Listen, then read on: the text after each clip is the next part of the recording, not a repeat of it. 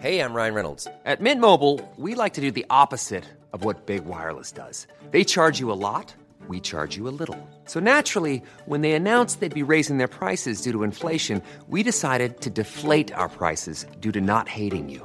That's right. We're cutting the price of Mint Unlimited from thirty dollars a month to just fifteen dollars a month. Give it a try at mintmobile.com slash switch. forty-five dollars up front for three months plus taxes and fees. Promo rate for new customers for limited time. Unlimited more than forty gigabytes per month slows. Full terms at mint mobile dot com.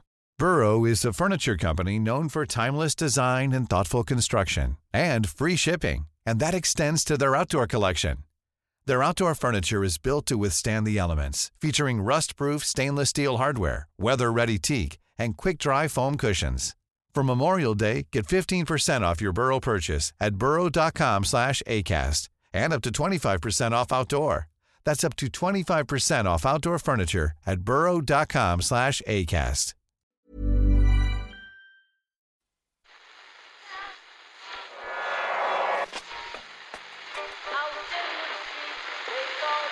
What time is that? That's the second time it's gone off.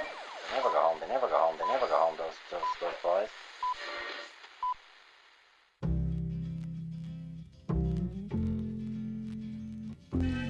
And I said, I want to win the league, but I want to win it better. You can understand that, can't you? Yes. Good lad. So he's almost like having a second captain in the team. Second captain, first captain, whatever. Hello there, you're very welcome to Monday's Irish Times Second Captain's Podcast, presented by Owen, David, Kieran Murphy. Hello there, Owen. And Ken Early, again. Hey, Owen, how are you? I'm good. Otonycteris, guys. Ah. Otonycteris. The long-eared bat found in Israel's Negev Desert, of course, featured on oh. Planet Earth two last night. An animal faced Ken with seemingly insurmountable odds in his hunt for prey. And you know, as I watched this tiny little fella weighing in at barely half an ounce, blindly taking on the Death Stalker Scorpion. Ooh. Mm-hmm. I couldn't help thinking of little Joey Carbery and tiny little Kieran Marmion and the rest of our pint-sized Irish heroes from Saturday night, bringing down the fearsome Aussies. Obviously, the bat would fancy his chances with just about anyone in an aerial game. Mm-hmm. But when conditions call for it, you do have to go foraging on the desert floor, much like, say, Josh van der Flier foraging for possession at the breakdown. As you know, Ken, the Scorpion's venom, yes, Australian backline moves, is potent enough to kill a human being. Mm. And this particular scorpion lands a number of headshots on the bat. Yeah. Tries by Halapeti, Kudrani, and Naivau. At this point, poor old Otonycteris looks like a goner. I mean, I don't know if you saw this. I did. Looks almost like an international rugby team with a raft of injuries. Mm. Yeah. Struggling on. But from somewhere deep within, he finds the physical and mental courage to rally, come back, and crush his opponent. Yes, I'm aware he needs to catch another three scorpions before sunrise in order to sate his appetite. But I assume those kills will come in the form of England, France and Wales in the twenty seventeen Six Nations. Yeah, I, I I wondered, watching that, if why this thing hadn't worked out how to eat something less obnoxious than a scorpion that would repeatedly sting it in the face every time it...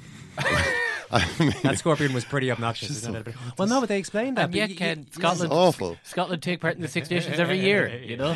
So uh, Usually, the, uh, usually our friend, the long-eared bat, takes uh, would ideally be going after little airborne insects that fly along in the wind there, but they just there aren't enough of them around. There's not enough Need life in the pen. desert, so you got to get down. Okay. You got to get down and dirty. Yeah, and the scorpion, of course, can f- can sense when they're both blind essentially because it's pitch black. The scorpion though can sense the vibrations. And, yeah, sense the vibrations. No such joy for the bat. The bat just has to rely on echolocation. This, yeah, kind of bumping into the scorpion, and then it's on. Yeah, I suppose once he gets the scorpion into his mouth, then it's over. That's the that is the crucial thing that makes the difference. The bat can fit most of the scorpion into its mouth. So, uh, crunch, oh, crunch. Only one of our listeners, whose name escapes me now, voted for that, Murph. Uh, mm. Well, sorry, you didn't have that as, as one of your options on, on your Twitter poll last night. Yeah, so uh, on Twitter last night, I did offer four options as to what Planet Earth two analogy that you would bring tomorrow. Crowbar in there, yeah. Yeah. Lion Giraffe Showdown got twenty-seven percent of the vote. Plague of Locusts was the winner with thirty-four percent of the vote. Uh, the climate change bit at the end, the preachy bit that Attenborough always throws in. I hate that preachy bit. Uh, Who se- needs that? seven percent. Uh, got the, it was treated with the disdain that it deserved. Yeah, well done, everybody. It's a bloody T V show, Attenborough. Yeah. You know, we don't want to... No, don't br- bring your bring lecture down. Somewhere else. Yeah. And uh, the little blind mole fella. Oh, he was cool. Yeah, he, he was, was second. He was, he was golden mole. Yeah. John Carroll is the name of uh, my Twitter follower who got okay. that right. So well done to you. I actually saw a scorpion being killed in real life, of course. Yeah. Uh, how does that happen? Uh, on holidays in Argentina. Right. I was up in the uh, Guazu Falls area, northern Argentina. Jungle, jungle mm, land. Seamy really, enough. Uh, rainforest. Yeah, no, not, not, not a home of scorpions generally, mm. which is why I was somewhat shocked when I was awoken to the sound of my wife and some distress. Yeah. Um, she was already up and she was being cornered in the bathroom by a, a scorpion with its tail kind of per- threateningly poised. Threateningly poised, yeah. It was, uh, it was a scary moment. I'm, I can laugh about it now. I, I did think Sorry, we were both but, dead. But, but I'm interested in the fact that you said you saw a scorpion being killed. Killed, yeah. How did that... It doesn't sound as though you, you did the killing. The story of there. course not. So I who, coaxed so my wife out of the uh, out of that room. Did you call for a man? I called. We called for a man. We went... Would, would you have would you have taken on the scorpion? Hell no. Went to hotel reception, said there's a scorpion in my room. They were like, no, no, no, no, not a chance. Yeah. Then they came around. Your man squished it. Yeah, the, with, the with his foot. Yeah, it's yeah, just, that's, thought so, yeah. brutal, brutal end. What size was this scorpion? On five centimeters, six centimeters? Bigger. Eight centimeters, oh. ten centimeter, centimeters. Wait, if he was, was a centimeter, are you telling me it was how, how lobster ven- size? How, how venomous was its venomous oh, stinger? That's what I wanted to. Probably know. Like similar to a bee or a wasp, I'd say. Yeah, pretty scary. You're right. And uh, yeah, yeah. Oh, I, the, I, I must also stress that the uh, hotel owner was very quick to deny that this was a scorpion. Mm. I think there might have been some legal issues if there was a scorpion attack in the in the room. It's the, just a it's just a breed of swallow. That that's honestly, have, uh, it's like no, it's similar to a scorpion, but not a scorpion, is what I was told as he was crushing it to its untimely death. To to an unrecognisable mangled uh, pancake. Simon, I've got a big announcement to make. Give me a suitable sound effect, please. That's the one. That is the one. This one goes out to all you North American scum out there in preparation for the arrival in Dublin next weekend of our beloved U S Murphy. Get it right. We can announce that from now and for the rest of this week, the second Captain Sports Annual Volume two is available. This is very big, Murph. Ring your bell as well. Mm. Free of postage and packaging to anywhere in the U S A and Canada. That's free postage packaging anywhere in the U S A and Canada for the rest of this week. Anywhere, Ken. Think of any any old American town there and it's going free to that place. Um, Suckegg Hollow, Tennessee. Suckegg Hollow, yeah, yeah, free postage. uh, Toad Suck, Arkansas. No, that's actually the one place that's... yeah, no, yeah, if you're in Toad Suck, I'm afraid sorry, you're paying no, it's just top an issue. Dollar. Yeah. Stinking Point, Virginia. No problem. No problem at all. Belchertown, Massachusetts. I see you've gone for a certain theme with these, a lot of these. Yeah. yeah. Um, just anything foul-smelling and rancid. There's a lot of interestingly named places in the magazine. New York, New York. Free, free, free. We'll go there as well. And in, and indeed Canada as well, that vast, uh, sweeping, um, gloomy, freezing prairie land. This offer will last until five p.m. on Friday, December second. It's free postage to the U S and Canada on top of the free postage to within Ireland and the U K. The Gang's All Here show with U S Murph is on this coming Sunday, December fourth, with thanks to Aer Lingus and Original Penguin Clothing, and will be available to podcast. We're going to talk to Andy Lee about Katie Taylor's debut on Saturday. She very much looked the part in taking out Karina Kopinska. There was never going to be any doubt about the result, realistically, but I think she was quite impressive in how comfortable she looked in the spotlight. Uh, a lot of people were remarking on how much she seemed to enjoy it and seemed to be energised by it. So we'll do that a little later on with Andy in studio, but first... As Conor Murray has it now, moves it back, has gone to Peter O'Mahony. Peter O'Mahony batters some fellow out of the way. Carries it now to within seven yards of the Australia line. Cian Healy uh, carries it for Ireland now towards the uh, five-metre line again, in towards Tyke Furlong. Tyke Furlong will open the line, doing untold damage. Back with Conor Murray. Murray moves it back. Chance here now, as uh, Ireland have it now within five yards of the Australia line, straight in front of the post. Conor Murray moves it to Zebo. Pops it out.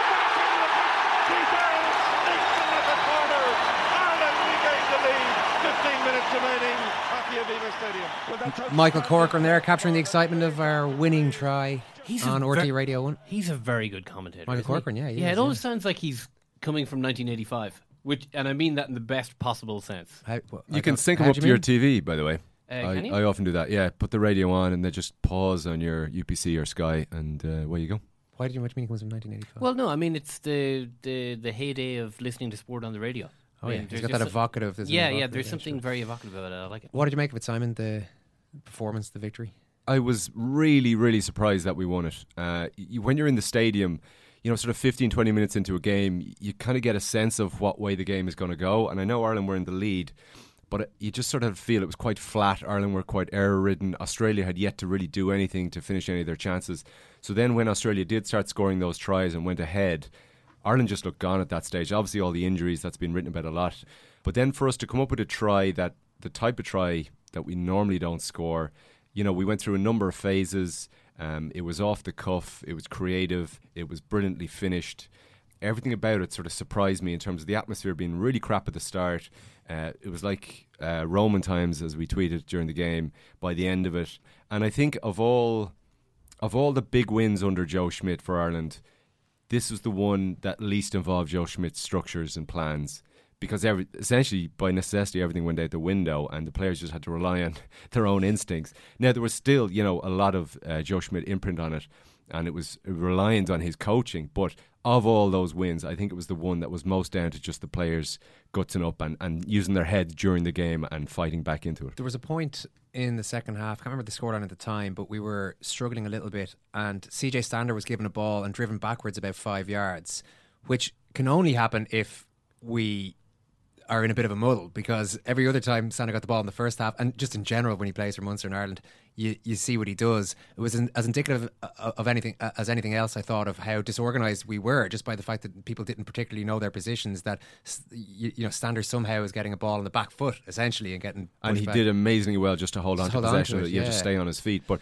it was even more obvious in defence just how lacking in structure we were and how the, the combinations were all over the place. Yeah, but we managed to uh, managed to get a typified by Marmion, I think, on the wing. The whole yeah. performance. There was find, better players on the day, but my God, the amount of tackles he had to make, and you know, it's like it's like your nightmare, you know, where you're asked to do the thing that isn't your job.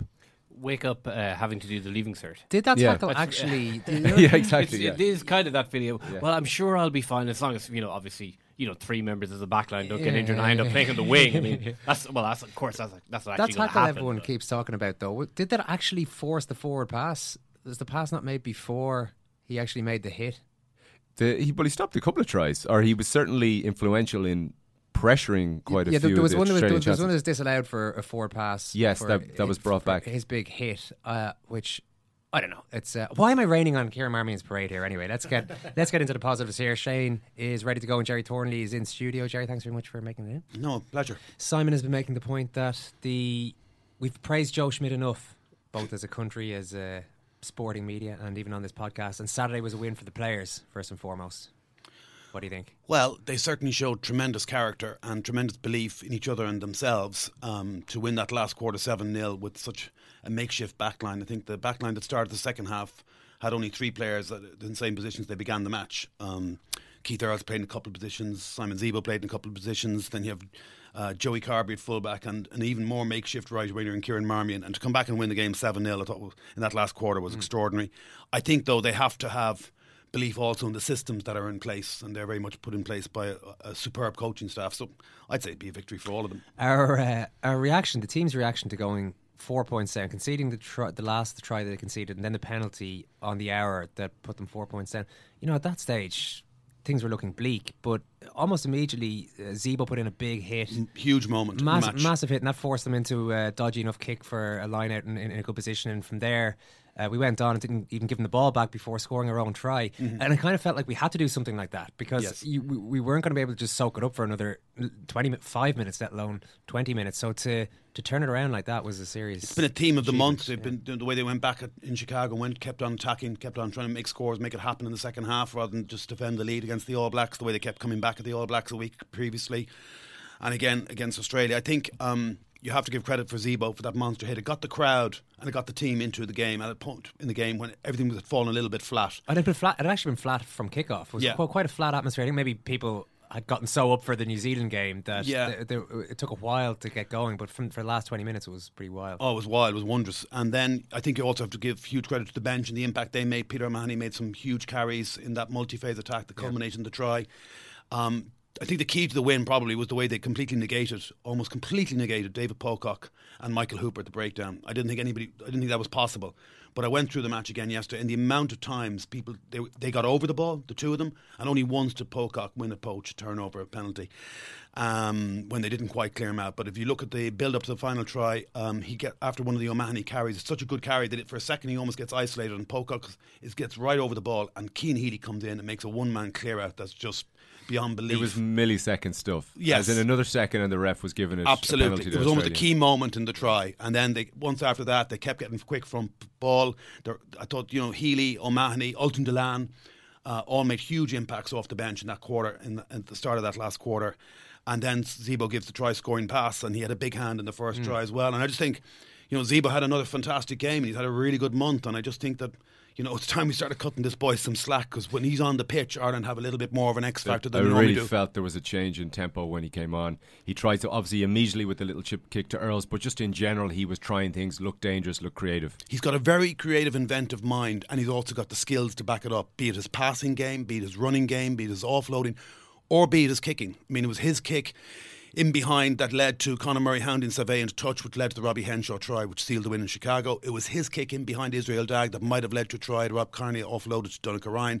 And it was that, if you look at the way he played that grubber, he bangs it into the ground, so it is meant to bounce wickedly in behind. And Keith Earls does fabulously. You're going to have to revise your opinion about Keith, Keith Earls now. That's twice in this window. He's used brilliant footwork and offloaded for a try. Yeah, absolutely. No, he connected brilliantly. And he made it look really simple. I think, you know, there's times where Irish players make those kinds of passes look difficult. He made it look easy. And Ian Henderson, you know, you kind of, the second the ball hit him, you go, that's the guy I want running yes. through here. Your fourth back energy, row in the second row. Pace. Yeah, yeah, yeah exactly. Your fourth back row in the second row. Yeah, yeah, yeah, completely. But I go back to the point as well. I think there was a big carry in by um, C J Stander. He went through Will Genia in the build-up to the last phase before that. It was a third phase off a line-out. And again, Pocock or Hooper was over the ball and was brilliantly cleared out, I think, by Furlong and Toner.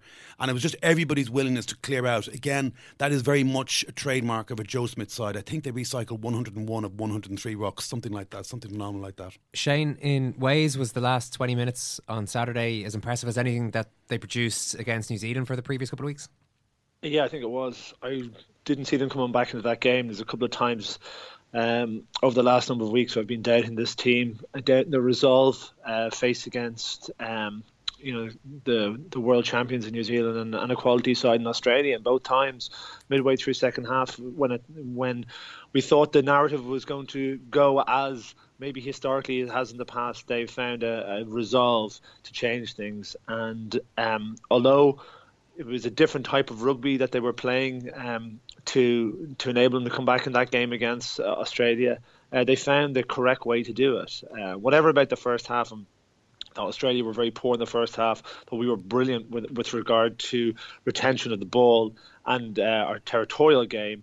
Um, you know, we weren't quite on it. Um, we didn't quite get as many points as we probably should have at halftime, but that brought uh, allowed Australia to come back into it. I thought they were always going to do that, but once they got to that position ahead, I didn't think there was a way back for Ireland. I, I thought the atmosphere and the ground was really subdued right through the whole game, aside from the last ten minutes. And um, Rory Best gave a um, you know really nice interview after the game, um, talking about how thankful he was for the crowd. Well, I thought it was the other way around.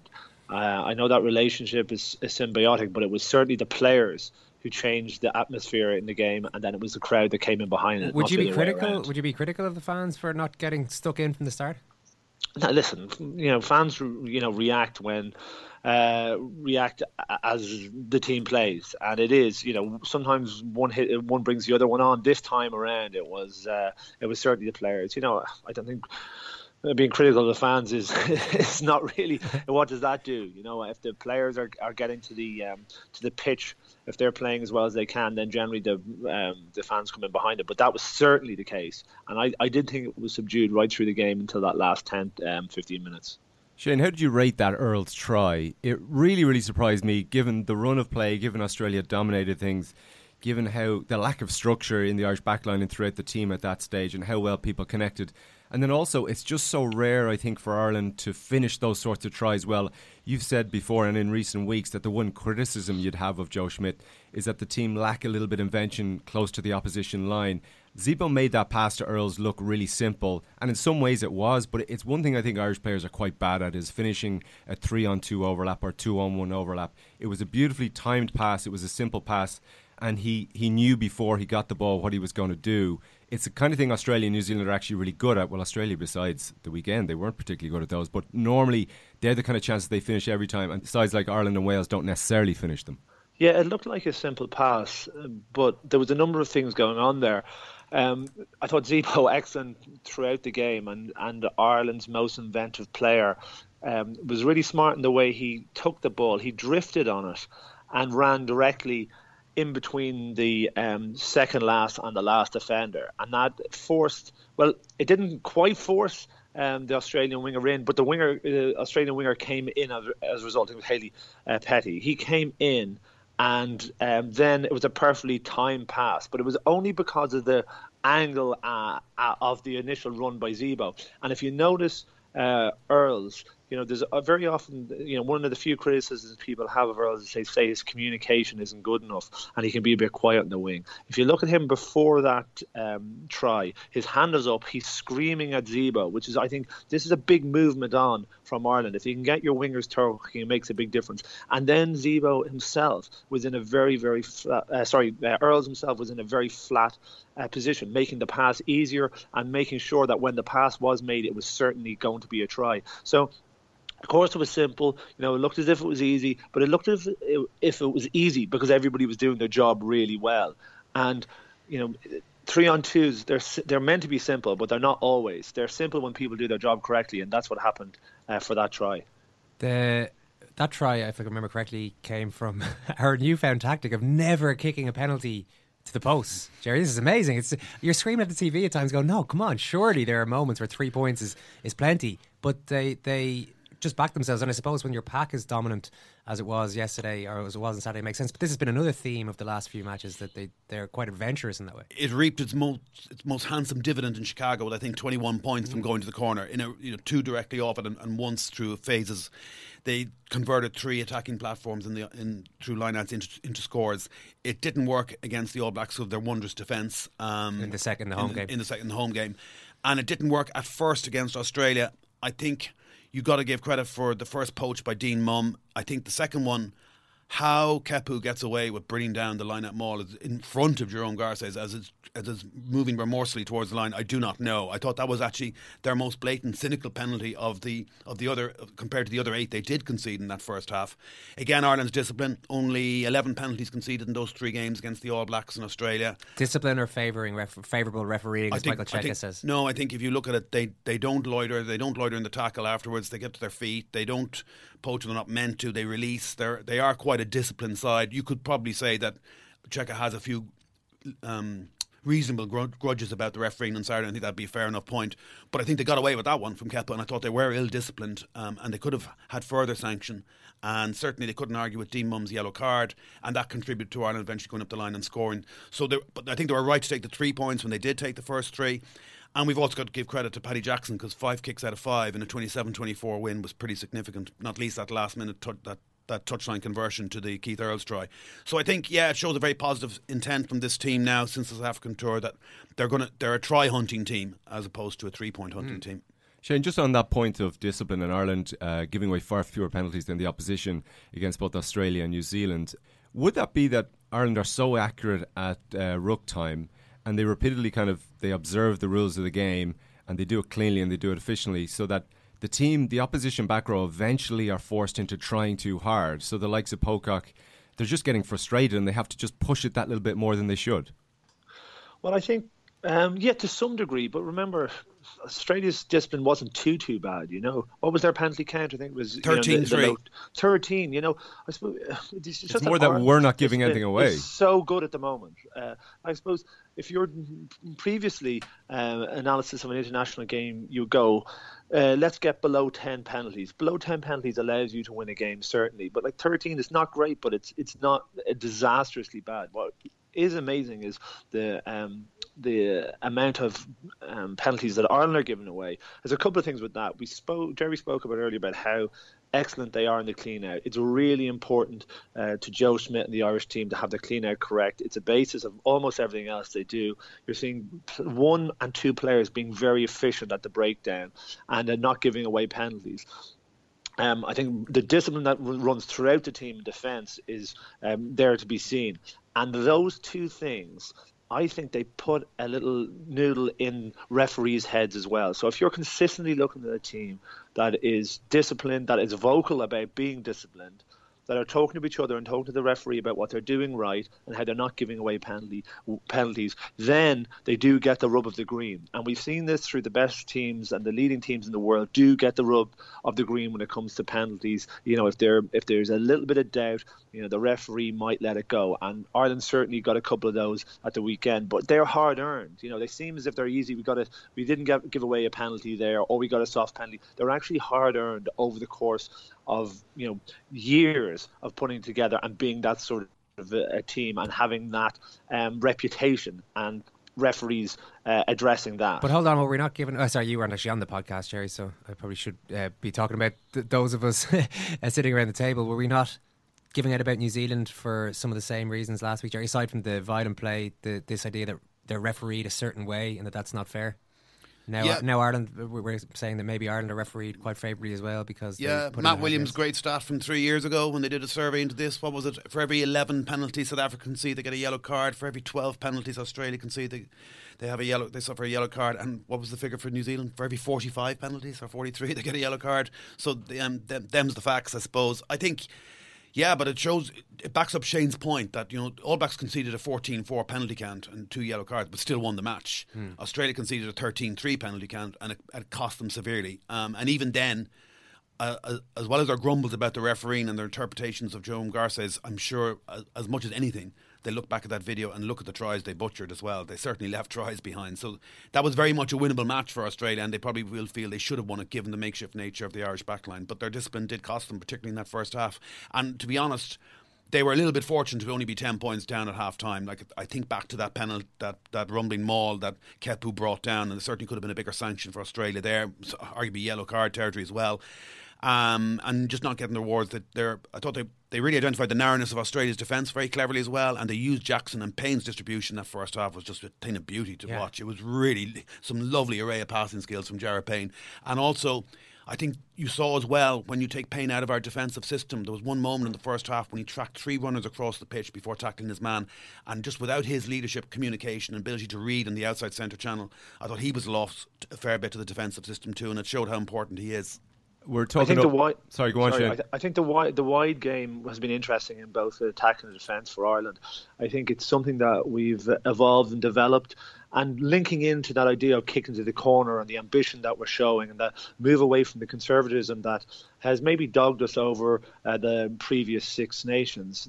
You know, we're showing, we're, we're seeing players without the sh- without shackles uh, that are trying to make things happen and that are passing Uh, wider, getting into the wider channels earlier, off first phase in particular. We're not quite a- a- executing one hundred percent correctly yet, but we're getting better and we're building and building, and we're playing against better teams, and we're still confident to go after those wider channels. So, you know, looking forward to the Six Nations, I think that po- poses a real opportunity uh, to us, because the Six Nations teams aren't as used to going wide against each other. And if Ireland continue on this trajectory, I think that they're going to be extremely successful, because, you know, not only are they doing it, but they're doing it better than they had been trying in the last Six Nations. But on the flip side of that, I think we do struggle when teams play a wider um, game against us. Again, it's because we're not used to it in the Six Nations. Um, but I do think that we have a tendency uh, to get a little bit tight around uh, the ruck. So our pillars and first and second defenders, and maybe even our, our third defender after the pillar, can sometimes become bunched. And we saw when Australia were executing the um, the short line with the ball out the back option, um, Ireland were biting down on it quite badly. And I think that is, you know, if anything has come out of, um, any negative has come out of the um, Autumn International Series, is that we need to get that defensive structure a little bit better when teams are going after us in wide channels. using sophisticated moves. Yeah, Shane, there's the wide defence issue, but Ireland were far from perfect against Australia, which makes the result even more interesting. Look at the performance of Paddy Jackson, uh, his slice kick just before half-time that ultimately led to the Australian try, uh, his chip kick just after half-time, he had another kick half-block block down, Conor Murray had a, a ball kicked over the um, dead ball line. We lost two lineouts in the first ten minutes to attacking lineouts near the Australian line, so we made loads and loads of errors. twenty-one missed tackles as well, Simon. And you're right, the, the kicking was quite loose. And even at the end, Conor Murray, Gary and Reinrose invited them to counter-attack. You all, there was also Zebo's kick out in the full, which ultimately led to one of their tries. So as the case last week, it was two of the three tries emanated from Ireland's kicking game. Yeah, there there was elements of brilliant play in it, but it wasn't a brilliant game um, um, executed by Ireland. That's for certain. Right the way through it, there was many, many mistakes. Um, we did have long periods of possession the first half in territory without uh, actually getting enough points on the board. And in the second half, there was periods that, you know, we didn't look great. We didn't. We gave them a lot of um, possession. Um, they seemed to be able to break us down pretty easily uh, on occasion. That we missed uh, a number of tackles, as Gerry said there. But for all that, we still came out with a win, and that is the most. Uh, um, You know, I think that's the most significant um, thing to come out of these these games, because we no longer have to have every single one of our players uh, in prime condition and playing as well as they can at peak performance to win a game. We no longer have to have uh, make sure the opposition aren't playing, you know, are having an off day. We don't no, no longer have to um, hope that uh, you know we don't lose any players through injury. Like those things. Uh, or we don't have to play at our best, and those things occurred over this uh, series of games, and we still got the win out of it. And you know, I said it on Saturday night. Um, we're up to you know, I think it's uh, two, uh, three in the world rankings now, and we've been there before. But to to, to really feel as as if we're at home up there, we needed everything to grow, go right for us, and actually, that's no longer the case. We don't have to execute our perfect game. We can execute, you know, a good game, and we're still finding a way to, to win. Or you're getting in, you know, we're not missing a couple of our frontline players. It doesn't mean it's all over. And that's what I think being, you know, one of the top two, one, two, three teams in the world, and a team that can actually do something in a World Cup. That's where you need to be. And we've never been in that before. I don't think ever in our history. And it looks as if we're there at the moment. Just on the merit or the importance of these wins, Gerry. Mm-hmm.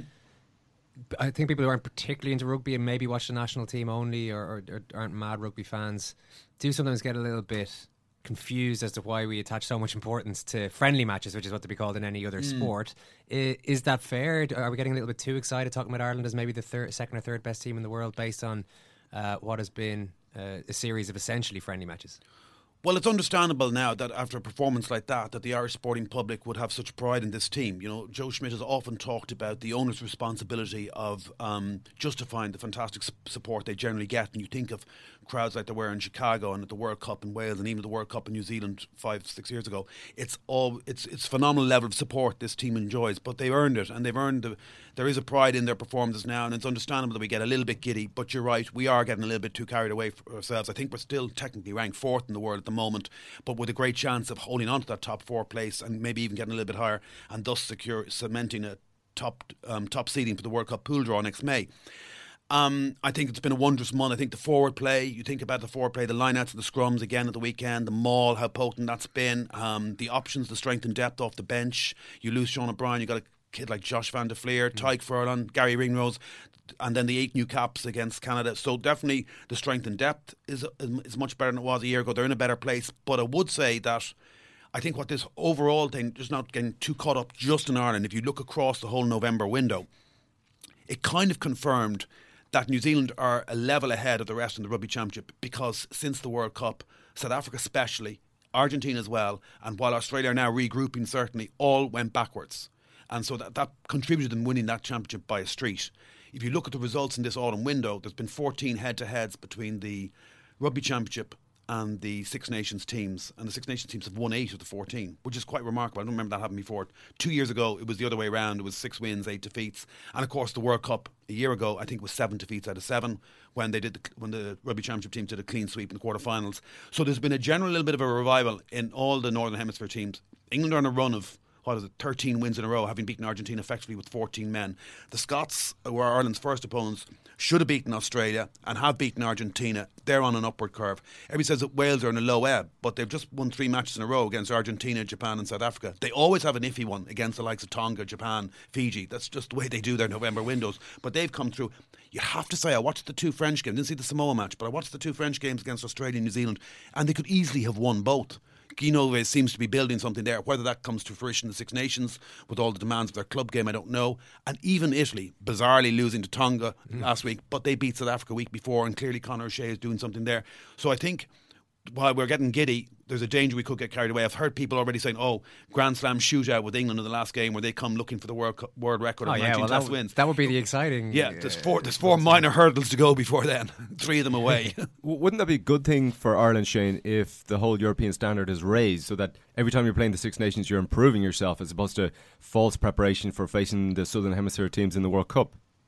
Yeah, and you'd almost like this to be a couple of years on, further, closer to a World Cup. Um, but that's that's not the case. What's interest, what interests me is in how this Six Nations will pan out. Because as Gerry rightly uh, suggests there, um, there's it, it's going to be a very competitive one. And it's far from um, an Ireland-England guaranteed shootout for a Grand Slam at the end of um, the Six Nations this year. Um, I think we've seen how we must play to compete against the um, Southern Hemisphere teams and how we can beat them. And but the nature of the Six Nations competition is one that has consistently been more conservative, that has been a bit edgier, and it is competition. So it is, no matter how we like to address this um, Autumn International Series, they're still, you know, one-off friendly. I know they're test games, but there's not a cup at the end of it. And they're still not the um, anxiousness that comes with playing the Six Nations. From the first window, you go, well, if we don't win this game, you know, our season in effect is can be over, because, you know, our Grand Slam is gone straight away, and, you know, potentially your championship is gone straight away. So you're you, there's a it's high, very very high stress, high um, uh, high pressure game games from the first uh, weekend of the Six Nations. So I'm just really interested in how we transition. You know, do we transition um, into the Six Nations with the same sort of, not just game plan, because I think our game plan doesn't change that often under Joe, as I'm, you know, I'm sure you guys have, are sick of me saying, but how it's executed, and will we see the same um, bravery when it comes to the, you know, decision making, especially around even kicking to the corner, because what we have now is a very strong pack, and you know, we need to stop underestimating ourselves. We always, you know, we, we build up the French pack, we build up the English pack. You know, we've got a pack of, you know, really impressive, super strong guys. Look at our back row, look at our second row, how effective it was um, in this uh, in this series. But also, we've never been in such a good position in the front row. We've got players that can, our scrum has been very strong, but also we've got players who can now carry. More importantly, we've got players who can play rugby in that front row, which is, which is, we've never been in a good position. So if we continue on, if we can transition this sort of play and get a little bit better into the Six Nations, I think, you know, it's a really exciting time, not just from this individual Six Nations, but going forward uh, and looking forward to the World Cup. Absolutely. Lads, brilliant stuff as always. Cheers. Cheers. Thank Thanks, you. Brilliant. Thanks, Shane. Thanks, guys. New Zealand, Tulai Toddy getting for the try on the near side of the pitch. Oh, yeah, I don't believe it. Ryan Toddy scores! Oh, my goodness!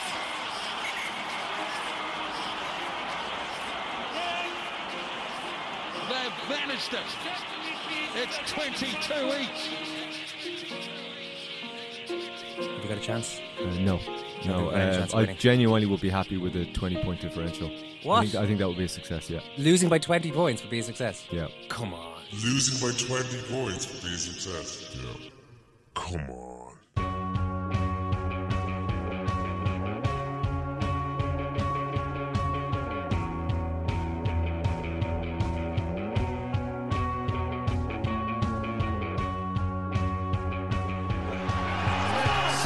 Now Murray away to Carbery, still running with the ball, Zebo in a bit of space, and there's plenty of room too. All Blacks flying back in defence, off it goes to Julian Sarveer, and he can't go anywhere, five metre scrum. Oh, what a play from Ireland. This is it really, this is it for Ireland. They can put this in, this one out of reach. I don't expect, I do not expect them, unless they are demanded to by the referee, to release this ball from the scrum. Less than five minutes. Here's Heaslip. Well, he picks it up quickly and off he goes. Drops it off the Henshaw. Robbie Henshaw scores it. They did it. He bangs it down, and oh my goodness, I think, dare I say, this could be it for Ireland. Handy conversion for Joey Carbery to make his contribution on debut. All Blacks charge. Up go the flags. This is history in the making, and they are really good for an Ireland. They deserve this, and what a night it's going to be. What a triumph it is for Joe Schmidt, Kiwi boy, who's engineered some real history. Into the grandstand it goes. Ireland beat the All Blacks for the first time. Got an email here from Damien Britton. Lads, after watching Ireland's Russell Crowe-like performance on Saturday, I'm left wondering, is this Ireland team way more injury-prone than any other team in world rugby? Since the France game at the World Cup last year, we seem to have huge body counts of walking and not able to walk, wounded after every game. Can you ask your experts, is there something about the way Ireland tackle compared to everyone else that makes us more susceptible to injuries? Like Wenger and Arsenal, I can't believe it's just bad luck, as it's been going on for too long now. Regards, Damien. P S. I got my second captain's annual here today in Doha. It looks amazing. Can't wait to read it. Well, thank you very much for that. It does seem like a theme now. My last few emails that I've read out have had a compliment about the book at the end of it, but it's just pure coincidence. Our experts, unfortunately, Damien, have left the room, so we'll just blindly throw some theories out there. Does anyone have a theory as to why? Well, which, which puny... Russell Crowe movie does he mean? Gladiator, I presume. Oh, okay, right. Uh, Not a beautiful I, I, mind, or I yeah, don't think. I presume it's our our tiny, pathetic uh, D N A. You know, as a nation, we're just so pint-sized uh, that... You know, we're we're asking our bodies to do something that is just not genetically possible okay, for one this particular strain of humanity. Simon, it did strike me at one point in the second half when maybe our sixth player had gone off injured, and I looked at the Australian team and it was the same starting fifteen. Not one of them had even had a physio come on or look for some deep heat or a bit of, you know, a rub down. And the same happened against New Zealand. I don't know. Is it that we're we've a more attritional style, that we carry the ball into contact more, we don't look for well, space as much? That certainly was the argument during the World Cup. Ourselves and Wales in particular seemed to just, you know, try and bust people when we weren't strong enough yeah, to do so. That hasn't well, been the case. We've changed our time. style yeah. recently. Yeah. I mean, there is a lot of busting as well. The, well, you, well you can, a lot of them are concussion related, unfortunately. But you, you can see just just watching the game, you can see a clear difference in style between those two teams. I mean, Australia are far more skillful.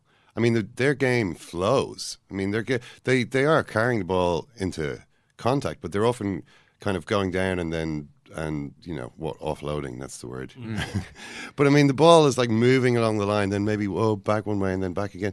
Ireland don't do that. Ireland are just like yeah, we're, well, we're, yeah. Our change of style is quite recent, so maybe we're not seeing the effects on injury tolls yet, whereas traditionally we have tried to carry it into contact way more than the Southern Hemisphere do. So possibly change of style. Almost certainly not Murph's theory of D N A.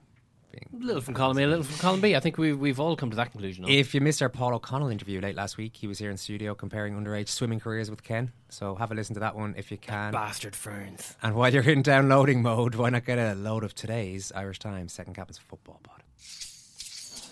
That's... Yeah. They have asked for that, really. Well, you can laugh. That was the World Cup. I'm a little bit of an idealist. But having said that, I want to be like me. But you don't know what you're talking about. What did you know? I'd like to stay alive for six years. I'm going to leave it there. I'd say it to you, face, not say it to you now. Come down Swanfield and we'll see them.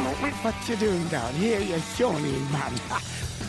Well, and we talked a little bit about uh, Chelsea's victory over Tottenham, who was just second back to the top of the Premier League. We talked also about the um, Barcelona's pretty poor form leading into um, next week's uh, game against Real Madrid. It looks as though they're coming to a bit of a crossroads at that team.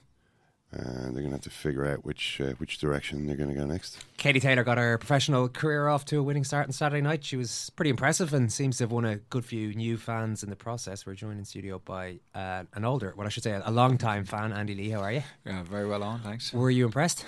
Yeah, mildly impressed. Um... I don't think it was any surprise the, the way the fight went, but she went about it very well, very professional. And um, what do you mean by that? Very professional. She handled the occasion very well, and I even like watching her warm up and walking into the arena, watching her warm up, she just seemed very cool, very calm, and very much focused and in control. And not obviously she's fought in Olympic Olympic final, so but it's a whole different thing. It's a whole new experience for fighting in a professional ring and going through the routine. So it would have been a whole new change, but she seemed to didn't knock a stir out of her anyway. She seemed to handle it very well. Uh, the whole professional side of this, uh, and that word to meaning, you know, the, the walk-in music, the gear, all the rest of that. People were suggesting before the fight maybe that that's exactly the sort of thing that she'd be very uncomfortable dealing with. But do you think that that's kind of what she needs right now? You know, like th- this idea that it's it's not just enough that she continue to fight, that she's actually moved out of her comfort zone and she's forced to, to sort of deal and handle with these things that she's never had to deal with in, in amateur boxing. Well, I think the main the main the main note, like the main difference I saw in Katie in the fight and in the approach to the fight, even in the press conferences and the media before, was her expressions and her demeanor. She was so much more upbeat, and she looked refreshed and revived in the dressing room, and she looked like a slick, slick, like boxing machine, you know, just warming up, going through the motions. I had met her after the Olympics um, in the stadium. It was about a week after, and she was training then with Zoe Antia. And I, for one, couldn't figure out why she would be in, even be in a gym. You know, I was thinking, like, she needs a rest, you know, and, like, where where she find the motivation to come to the gym. And She, she even then she looked tired and spent, and I was asking, you know, what are your thoughts and what are you going to do? And and she she was, she she didn't really know what she was going to do. She was tossing tossing up, but there were people questioned, like everywhere I'm going, people are asking me, do you think she's done the right thing going pro? What do you think about Katie going pro? And I think the answer is is is there. It's reflected in, in her and in, in her response and her demeanor. Um, it shows that it's the right thing for her. She needed a new challenge. She needed to, you know, a new. A new mountain to climb. She's she's like there's nothing left for her in the amateur game to to, to, to topple, and she's she needs a, she needed it. She's talking about being a multi-weight world champion. Mm. She's talking about fighting Ronda Rousey mm. somehow. If that if if that could come to pass, this is again very un Katie Taylor, un un Katie Taylor, and how we have always thought of her as somebody who, you know, is is. talks things down to an almost painful degree. Like it's, mm. it's so humble that that that sometimes you you wonder does she does she embrace how good she is. So she, there's definitely that change in mindset, it seems. Yeah, um, maybe you know, um, in, like she's getting a lot. Obviously, all of this going along and all all the like she has Sky behind her, Eddie Hearn. Mm. Um, it's a massive machine that will promote her. You know, she'll be on every every big show. She'll be on Sky Sports News. She's on Sky Sports app. You just switch in there. She's on there nearly every day. So, and all of that is breeding confidence. And she's got an American coach, an American. Um, she's been training in America, so maybe that's rubbing off on her as well. You know, the the confidence that's breeding. And she has, with professional boxing, you do have to sell the fights. Promoting the fights is as much as the game as doing the fighting in the ring. So maybe she's just taking that on board, but I'm I'm I'm delighted to see her full of confidence, and uh, it really suits her, you know. And uh, there's no need for her to be humble, you know. If anyone uh, doesn't need to be humble, it's her. And it's all it's obviously all hype at the moment. She's fought one fight mm. against a clearly outmatched opponent, so we'll wait and see what happens over the next twelve months. But did you see anything from a technical standpoint that looked different? Um, not really. Uh, line and hand speed, um, a real hunger to fight, and aggression, which was. was great to see. She took it straight to that to to Kopsinska. Had she um, now had she felled her out for a little while, it was only two minute rounds, six two minute rounds. She Kopsinska probably could have went the distance, you know, mm. but she jumped on her straight away, let her know that this was going to be a tough fight. I would, I would, uh, she will develop it in time, you know, with the right training. I'm sure she's getting it, and in time she will develop a little bit more um, power. A little bit more hip turn in, in her hooks in terms of body shots, and a little bit more head movement. But it's it's only her first fight. She's still very much fighting with the style that she had as an amateur, because she's got a transition yet, and it'll take her a year, maybe two years. It took me about that time to to adapt to the different style. Yeah, though it's funny because they're talking with her. They're talking about trying to get her world title fight in twenty seventeen mm. in Ireland. This seems to be the plan, to to fight in the Joshua undercard, to fight over with on the Golovkin undercard. In Madison Square Garden in March. I don't know, maybe one or two other fights, but really fast tracker. Yeah, well, would you be a bit concerned about that plan? No, I think the lack of depth in, in female professional boxing and Katie's already high standard technical ability and and um, athleticism would warrant that she could fight for a world title probably in the next two or three fights, and with a good chance of being successful. All she has to really do is build up her rounds, her stamina, and know what, like, she's going to face she's going to face different opponents who are going to be able to stand up to her power um, and throw punches back, you know, in terms of they won't be overawed by her hand speed. So she's just she's just got to go through through the process of all the professionals have to do and, and adjust to the professional game.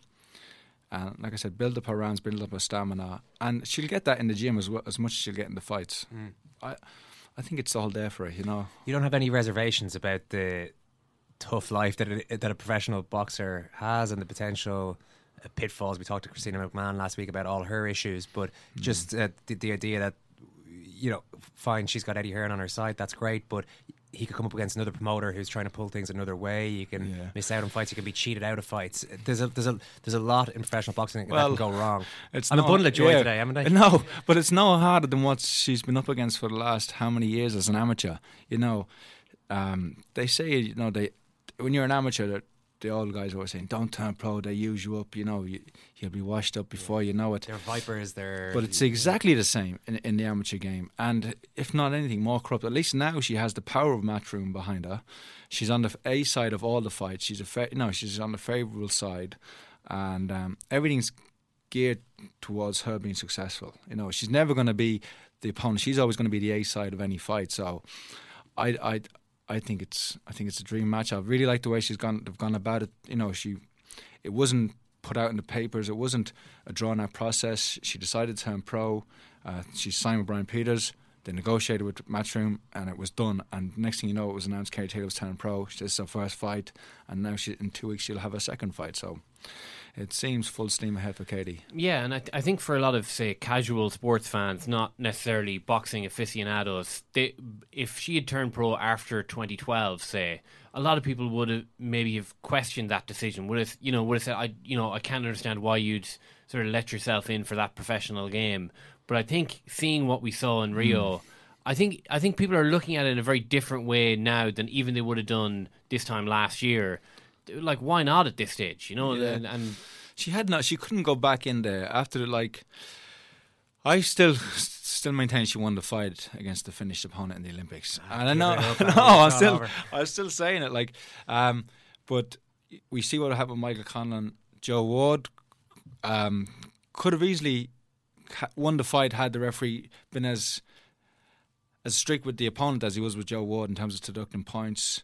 Um, So it could have been a completely different Olympic, but my my point is that I believe there was a black mark over the Irish Olympic boxing team that um, the things that happened in the run-up, comments made by ex-official and um, the test of Stephen uh, O'Reilly, Michael O'Reilly, and I just think it worked against the Irish team, and one way or the other they were never going to win there, so um, there would have had to be knockouts to win, I think. So she's better off, uh, better off she's, where she is. Yeah, it's it's it's great for her. I, I'm I'm one hundred percent behind her, and I think it's great to see if, you know, it's a, it's a bigger platform. I know she got it in the Olympics. She couldn't have got asked for a bigger homecoming, but this is a, a different. She she'll be experiencing a whole new level now. Oh yeah, well, particularly you know if she's trying to build a base in the U K.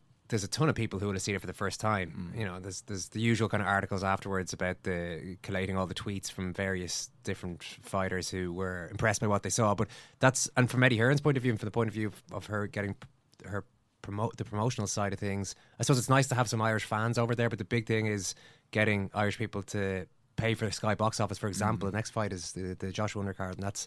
That's on box office. So uh, I don't. It seems like she's in good hands over there. Is that fair to say? Yeah. Uh, she like she'll only be over there to fight, you know. She'll be here. I I think, um, you know, part of them giving her the big push, Eddie Hearn. You know, he's really gone out of his way. I I can see he's genuinely impressed by her as a person as well.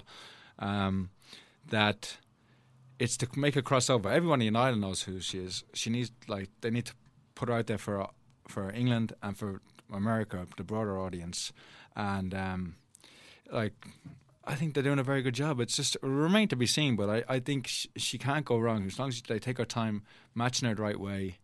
Um, but I don't see there being much competition out there for her as long as she develops and, and continues to develop as a fighter. you know, I think as an amateur she had become a bit stagnant the last couple of years. Mm. She also spoke about making the weight, sixty kilos. She's been making it since she was seventeen. Um, as a pro, she gets away in the day before, so she has twenty over twenty-four hours to recover, which will also help her. So like, everything I'm saying is positive, and that's how that's how that's generally how I feel. Yeah, I do. I, I do find it hilarious that, you know, Eddie, Eddie Hearn, he's obviously a great promoter. He talks about going into her dressing room beforehand. Apparently, this is a tradition that he goes in and wishes his fighters well. And she was just so stony and so serious and so professional. He just kind of turned on his heels and walked away. He's definitely building. He knows how to hype her, but I yeah. suppose it is professional boxing, and that has to be done. What about yourself, Andy? Is there any chance we're going to see you on that Golovkin card? Um, there's a chance, yeah. I think it's slated for March twenty-eighth. That was the date that was given to me. Um, uh, this, it's still up in the air. There's a good chance I could fight this guy, Jorge Sebastian Highland, who's the number one contender, and that will be an eliminator if Jacobs and Golovkin reach an agreement and decide to fight. Um, if if they don't, Golovkin will be looking for an opponent, and I'm certainly willing to take the fight if it's offered to me. So I go back to England early in the new year and uh, rededicate myself with Adam and get down to work. All right, sounds good. Well, listen, best of luck, Andy. Brilliant Thanks. Stuff. Thanks a lot. One, two, three, four, five, six, seven, eight, nine, ten, eleven, twelve, thirteen, fourteen, fifteen, sixteen, seventeen unanswered punches. fifteen of them really hurt. On the Irish, everyone in the house are hurting. I heard all the cheers. And he got me through that fight. Matt Carbo give, was giving me a nightmare, and I found it really hard in there. But anyway, listen, I'm a middleweight fighter. I'm a champion now. I want to defend my belt in Ireland, and I'll fight the best in the world. Congratulations, Andy. Up the Irish. Give it. Hard left hand. Oh. Right. Oh. Oh. There's that Andy in there, right hook. There's that hook. There's that John in my right hook. He caught his target.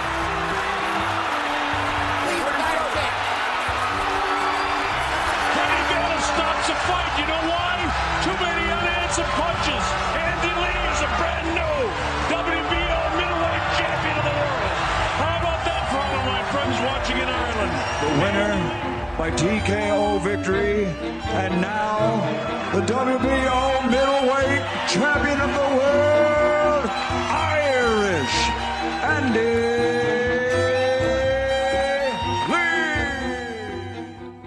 I only have one issue, Murph, with Katie's debut. I think she, I agree with everything Andy said. I think she did look the part in the way she, right from the the shots you see of her hitting pads in the or warming up in the in the dressing room, to the ring walk, to the performance in the ring, to the interviews. I thought she looked every inch the professional fighter. But I've got an issue. Go on. Thunderstruck, A C D C, really? Well, know any better than that? It's not even her choice.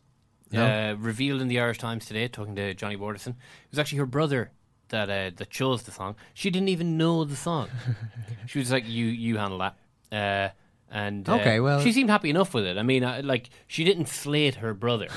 You didn't see her looking. What the? What's this? Yeah. Now, I, by the same token, she didn't say, "What an amazing choice he made. Yeah. Thank you very much for choosing that song."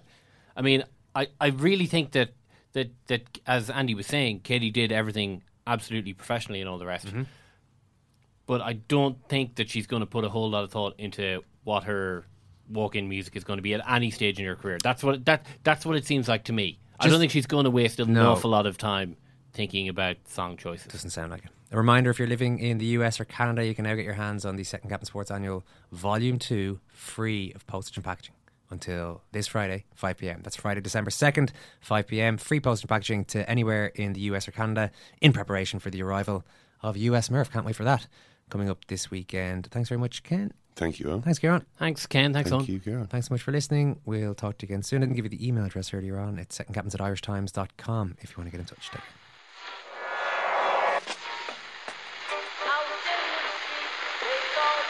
What is that? That's the second time it's gone off. They never go home, they never go home, they never go home, those, those, those boys.